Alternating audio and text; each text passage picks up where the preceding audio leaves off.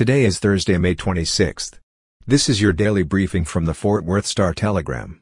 It will be sunny in Fort Worth today with a high of 82 degrees. Our top story today, the 18-year-old gunman who slaughtered 19 children and two teachers at a Texas elementary school barricaded himself inside a single classroom and, quote, began shooting anyone that was in his way, authorities said yesterday in detailing the latest mass killing to rock the U.S. Law enforcement officers eventually broke into the classroom and killed the gunman, who used an AR-style rifle. Police and others responding to Tuesday's attack also went around breaking windows at the school to enable students and teachers to escape, Lieutenant Christopher Olivarez of the Texas Department of Public Safety said on NBC's Today Show. Olivarez told CNN that all of the victims were in the same fourth-grade classroom at Robb Elementary in Uvalde. The killer, quote, barricaded himself by locking the door and just started shooting children and teachers that were inside that classroom, Olivarez said. Quote, it just shows you the complete evil of the shooter. Investigators did not immediately disclose a motive but identified the assailant as Salvador Ramos, a resident of the community about 85 miles west of San Antonio. Ramos had hinted on social media that an attack could be coming, suggesting that, quote, kids should watch out, according to State Senator Roland Gutierrez, who said he had been briefed by state police. Ramos legally brought two AR-style rifles just days before the attack, soon after his 18th birthday, State senators briefed by law enforcement said. One of the guns was purchased at a federally licensed dealer in the Uvalde area on May 17, according to Senator John Whitmire. Ramos bought 375 rounds of ammunition the next day, then purchased the second rifle on May 20.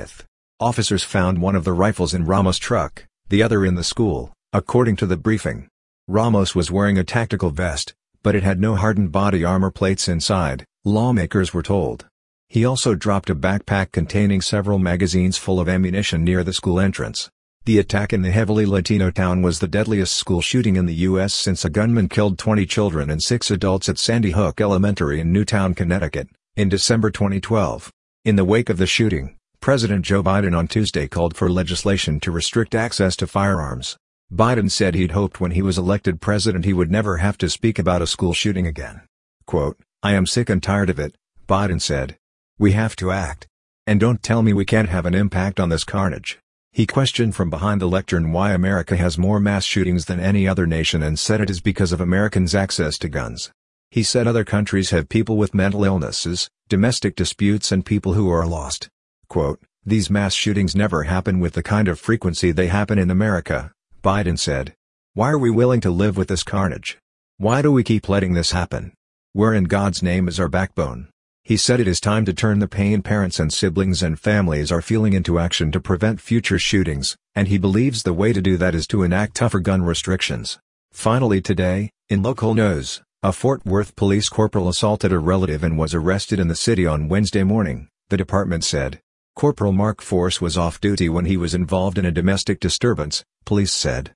The offense was classified by the department as an assault, quote, committed by intentionally, knowingly, or recklessly impeding the normal breathing or circulation of the blood of the person by applying pressure to the person's throat or neck or by blocking the person's nose or mouth.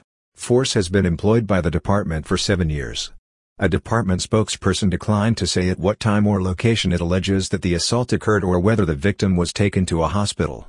The Internal Affairs Unit began an administrative investigation. Force was placed on restricted duty and stripped of police powers. The case will be submitted to the Tarrant County Criminal District Attorney's Office for review.